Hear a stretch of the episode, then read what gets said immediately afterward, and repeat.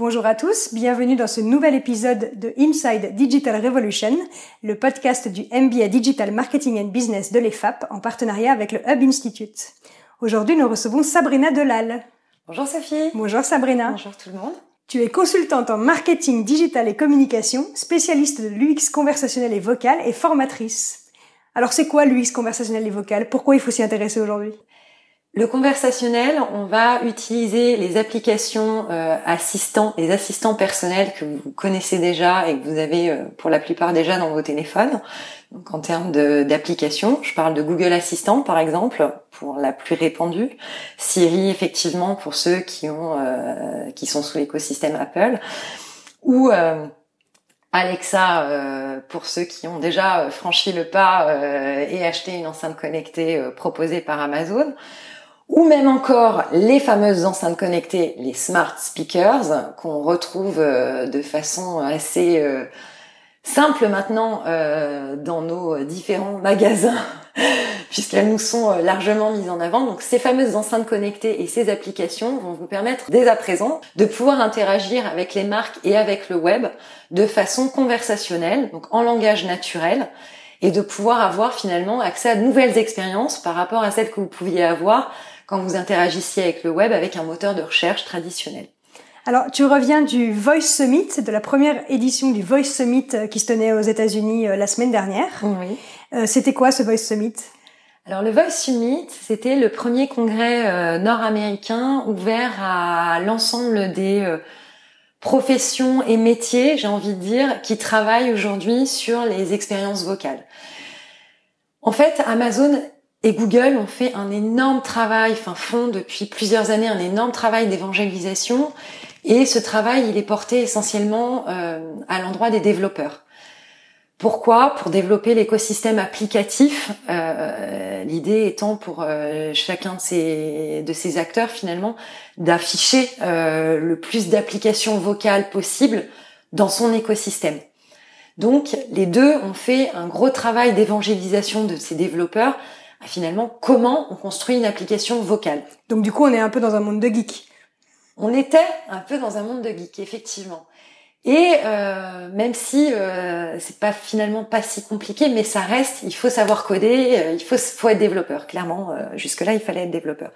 Parallèlement à ça, on a des acteurs qui ont monté un peu partout dans le monde et on en a des de très belles on a de très belles entreprises euh, qui ont fait ça en France aussi, qui ont monté des plateformes permettant euh, à des non-développeurs finalement de pouvoir s'initier au développement d'applications vocales.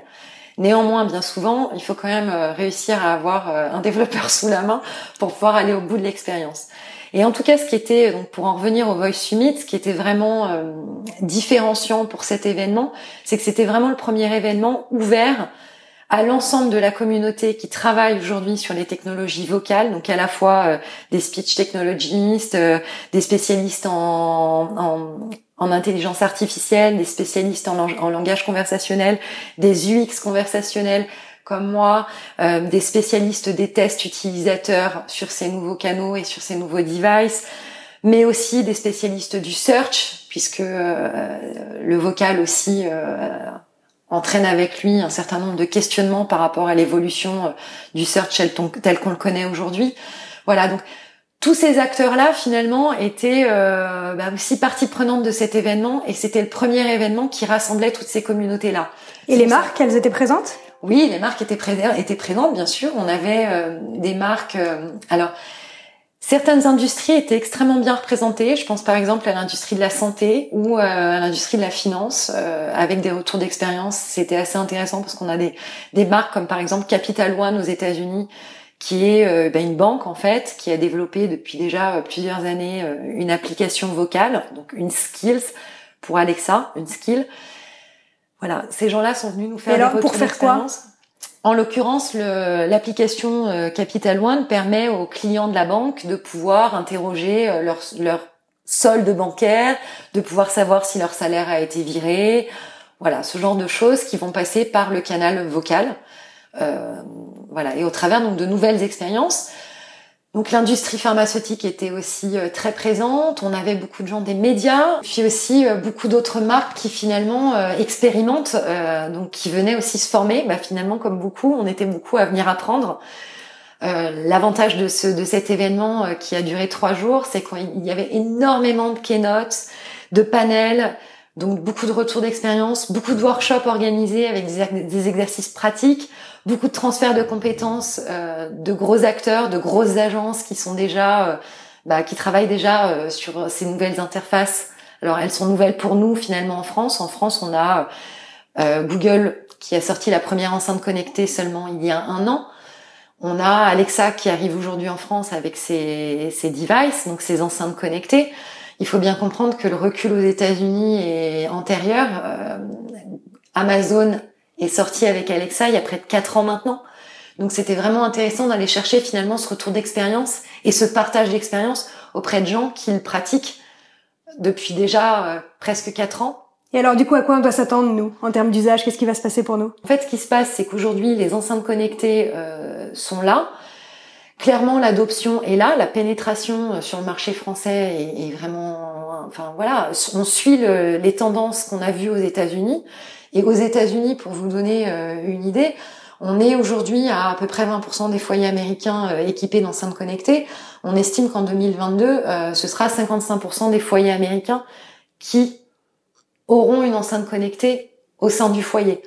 Voilà, ça vous donne, ça vous donne une idée. Par ailleurs, ce qu'on qu'on constate aux États-Unis, c'est que finalement euh, cet engouement pour les enceintes connectées est aussi une porte d'entrée pour une utilisation plus fréquente des assistants sur mobile et donc euh, de nouvelles interactions vocales qui vont passer aussi par ces par ces devices là. Donc en fait, les devices se démultiplient. On a les enceintes connectées qui sont arrivées, on a le mobile sur lequel les assistants sont de plus en plus identifiés par les utilisateurs et le recours aux assistants est de plus en plus fréquent.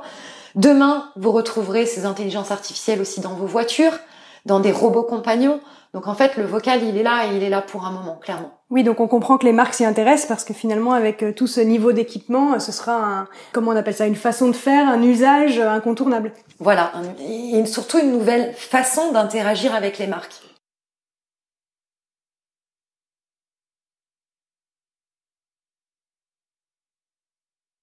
Alors ils font quoi avec ces enceintes connectées? Alors les usages se développent. Alors aujourd'hui ils font pas mal de choses. Euh, l'un des premiers cas d'usage c'est euh, bien sûr tout ce qui va toucher à la météo par exemple ou écouter de la musique. Ça fait partie des use cases, euh, donc ce qu'on appelle les cas d'usage les plus fréquents. on a aussi de plus en plus en fait des utilisateurs qui se tournent vers ces nouveaux devices pour effectuer des recherches sur le web comme ils le feraient finalement avec un moteur de recherche classique comme Google. Donc là, l'idée, bien sûr, pour les marques, c'est d'être présente sur ce nouveau, sur ce nouveau canal conversationnel et qui passe par la voix pour pouvoir à la fois euh, apporter des réponses aux utilisateurs lorsqu'ils cherchent, euh, lorsqu'ils ont des questions relatives, euh, pourquoi pas aux marques ou à des services que peuvent proposer les marques, mais aussi, pourquoi pas, proposer de nouvelles expériences à ces utilisateurs au travers de ce qu'on appelle des applications vocales, donc qui vont permettre à l'utilisateur d'avoir un rapport beaucoup plus immédiat avec la marque, beaucoup plus direct, sans avoir à ouvrir un ordinateur, euh, ouvrir un moteur de recherche, rechercher un site internet et faire des recherches sur un site internet ou sur un moteur de recherche. Alors il y a beaucoup de marques aujourd'hui qui ont des applications vocales? Alors en France ça se démocratise, il y en a de plus en plus. Les premiers, euh, les premières marques à avoir euh, tout de suite enclenché, on va dire enclencher les démarches pour être présente sur ces sur ces nouveaux devices qui passent par le vocal sont les radios. En, en France euh, c'est vrai qu'elles ont été euh, très rapidement présentes. Euh, toutes les radios de Radio France ont fait un énorme travail et voilà. Et Alors, ce sont les podcasts, ça, finalement Ou c'est encore autre chose? Alors, ça peut être autre, chose, parce qu'au travers, on va avoir le podcast pour effectivement des émissions longues, mais aussi on a, on a beaucoup tout ce qui est flash briefing. Donc, finalement, c'est des flashs d'actualité, par exemple, qui vont pouvoir passer par ce nouveau canal et qui permettent des mises à jour quasiment en temps réel. D'accord. Et alors là, comment ça se traduit? C'est moi qui vais demander à mon enceinte connectée de me dire, bah tiens, euh, euh, donne-moi le flash info ou voilà. Alors certains acteurs par exemple France Info a fait un partenariat avec euh, avec Alexa et avec Google pour être présent euh, j'ai envie de dire de façon native. C'est-à-dire quand vous demandez des informations on va tout de suite vous donner celle de celle de France Info. Mais la plupart des marques vont passer plus par une application vocale. Donc vous demanderez à votre enceinte connectée, par exemple, OK Google, parlez avec les échos. Et là, vous invoquerez finalement l'application des échos, et c'est l'application des échos qui va s'ouvrir et qui va vous répondre. Excusez-moi, je n'ai pas compris. Ah bah la voilà justement. Merveilleux, en temps réel, elle nous écoute. Excusez-moi, mais du coup, je vais interrompre mon... Je vais couper le micro de mon enceinte. Donc, que font les utilisateurs euh. Euh, ils cherchent, donc ils vont, ils vont aussi chercher des informations finalement comme ils le feraient sur un moteur de recherche. Et puis, euh, de plus en plus, envoyer, euh, pourquoi pas, euh, des messages textes ou ça, ce sont des features qui, enfin, qui sont déjà aux États-Unis et qui, qui arrivent en France. Ils vont pouvoir demain passer des appels en fait avec leurs enceintes connectées. Ce qui est important aussi de préciser, c'est que finalement, l'expérience que vous retrouvez au travers des enceintes connectées, on peut l'avoir simplement avec une application mobile. Si on parle de Google en particulier, l'application Google Assistant qui est gratuite vous permet d'avoir exactement cette même expérience vocale que celle que vous auriez avec un smart speaker. Donc de la même façon, vous pourrez interroger le web simplement à la voix et ou euh, parler avec des marques à partir du moment où elles ont une application vocale disponible et euh, découvrir de nouvelles expériences finalement proposées par ces marques. D'accord. Alors c'est tout ça qui se passait au Voice Summit? Exactement. C'est ça qu'on a parlé? C'est tout ça. C'est de tout ça dont on a parlé. Alors on a parlé bien sûr développement d'applications vocales, euh, puisqu'on voit qu'il y a vraiment un gros sujet pour les marques comment y aller et comment bien y aller et euh, voilà donc ça ça fait partie de de, de nombreux enfin de beaucoup de workshops qui étaient proposés. Où on parlait euh, du design conversationnel de l'UX vocal. Oui parce que jusque là c'était c'était un monde un peu de geek finalement ce côté vocal. C'était beaucoup de gens qui testaient et donc, quand les marques euh, veulent euh, veulent rentrer sur ce terrain-là, euh, il faut il faut finalement remettre un peu le client peut-être au centre. Exactement. Et donc, comment ça se passe? Comment elles s'y prennent les marques? Alors en fait, l'idée pour les marques, c'est d'avoir une approche qui va être pertinente sur le vocal. C'est-à-dire que tout n'est pas forcément bon à passer en vocal. L'idée, c'est vraiment de partir avec un nombre de cas d'usage peut-être réduit au départ, mais d'apprendre. C'est vraiment un nouveau canal. Il faut que les marques aillent défricher et apprendre. Nous, ce qu'on conseille toujours, c'est partir avec peu de cas d'usage, peut-être un seul au départ, mais un vous allez fouiller en profondeur et vraiment très bien, très bien faire.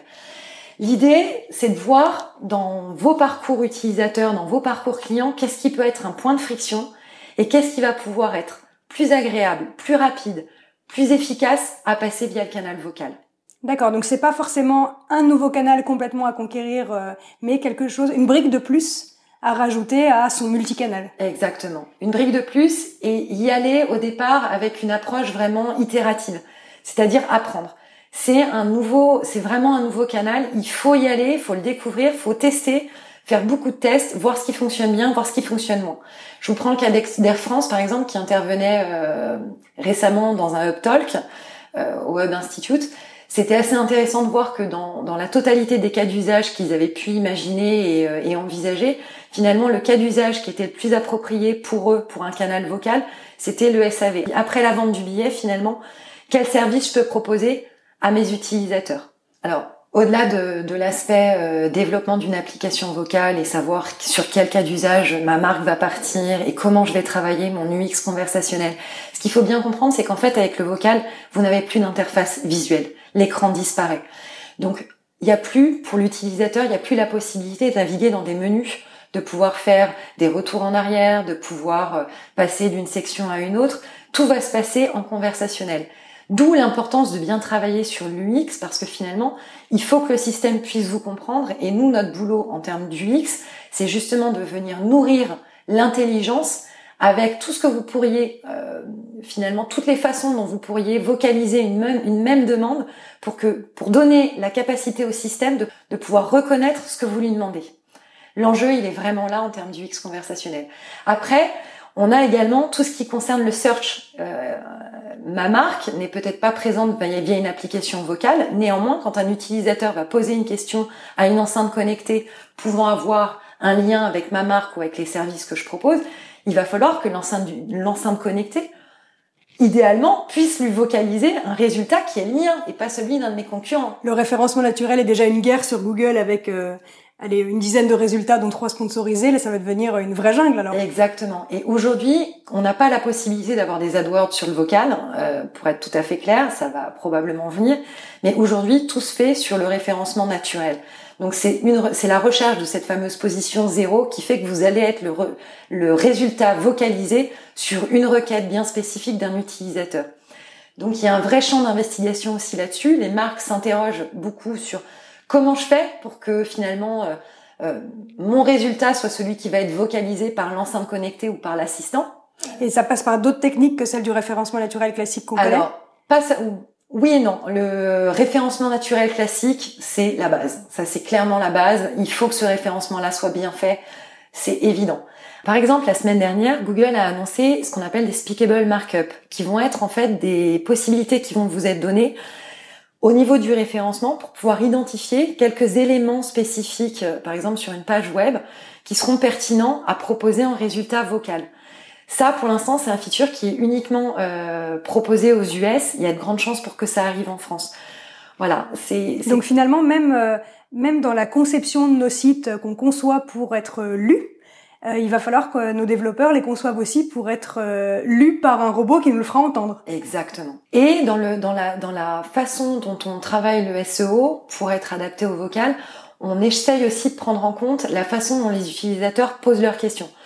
Pour être clair, un utilisateur qui va poser une question en langage naturel à une enceinte connectée ou à son assistant ne la posera pas de la même façon dans un moteur de recherche. Et aujourd'hui, le gros travail de référencement qui a été fait par les marques, il est essentiellement pour les moteurs de recherche. Donc il faut que les marques arrivent aussi à comprendre comment les utilisateurs vocalisent leurs requêtes à, une enceinte connectée ou à un assistant pour pouvoir finalement y apporter une réponse en mode aussi conversationnel. Et ça, c'est le gros enjeu aussi au niveau du search. Mais tu dis euh, conversationnel. J'avais l'impression pour l'instant qu'on n'était pas vraiment encore dans des conversations avec nos, nos smart speakers ou euh, les assistants vocaux en tout cas. Et notre expérience de demain, ça va être quoi alors? Premièrement, elle va être multimodale. Euh, ça c'est clair. On est parti au départ avec des devices qui étaient euh, voice only. Les premiers, les premières enceintes connectées ou smart speakers étaient simplement euh, des enceintes, il n'y avait pas d'écran. Amazon avec Alexa a ouvert euh, un nouveau pan avec une enceinte connectée complétée d'un écran. Donc, ces devices-là clairement arrivent. On a Google qui suit exactement la même tendance et qui sort là euh, actuellement un smart display construit en partenariat avec Lenovo. Donc ça, clairement, Google s'y met aussi. Alexa a sorti euh, le EcoSpot, qui est un réveil en fait qui intègre également un écran. Donc on va aller vers ça. Même si les enceintes restent tout à fait d'actualité, euh, simplement ça évolue un petit peu, c'est-à-dire que l'intelligence artificielle qui était proposée dans des enceintes connectées par les GAFA, enfin initialement, avec Google Home par exemple ou Amazon Echo ou Amazon Dot, euh, est en train de se transférer puisqu'en fait finalement ce sont les fabricants maintenant d'enceintes connectées qui intègrent les intelligences artificielles dès la conception des produits. Donc en fait, finalement, demain, vous n'aurez probablement plus besoin d'acheter une enceinte connectée. Les produits que vous achèterez, vos enceintes, votre télé, euh, votre robot compagnon, votre voiture, embarqueront ces intelligences artificielles. D'accord. On peut imaginer réalité augmentée, tout ça? Oui. Alors, euh, on a eu des, on a eu une belle démo euh, justement au Voice Summit d'une bah, d'un acteur qui intégrait déjà euh, cette dimension vocale avec en plus de la réalité augmentée. Donc je pense qu'effectivement l'avenir euh, l'avenir est, probablement là. Et donc là on est sur un device euh, tel que ceux qu'on a déjà aujourd'hui. Oui. oui, qui vont intégrer en plus cette fameuse réalité augmentée. D'accord. Eh ben merci Sabrina. Si on veut rester en contact avec toi, on fait comment? Vous pouvez me suivre sur Twitter @sdelal. Ce sera avec plaisir. N'hésitez pas à me contacter pour toute question ou ou autre. D'accord, bah merci beaucoup et à bientôt. Merci Sophie, à bientôt.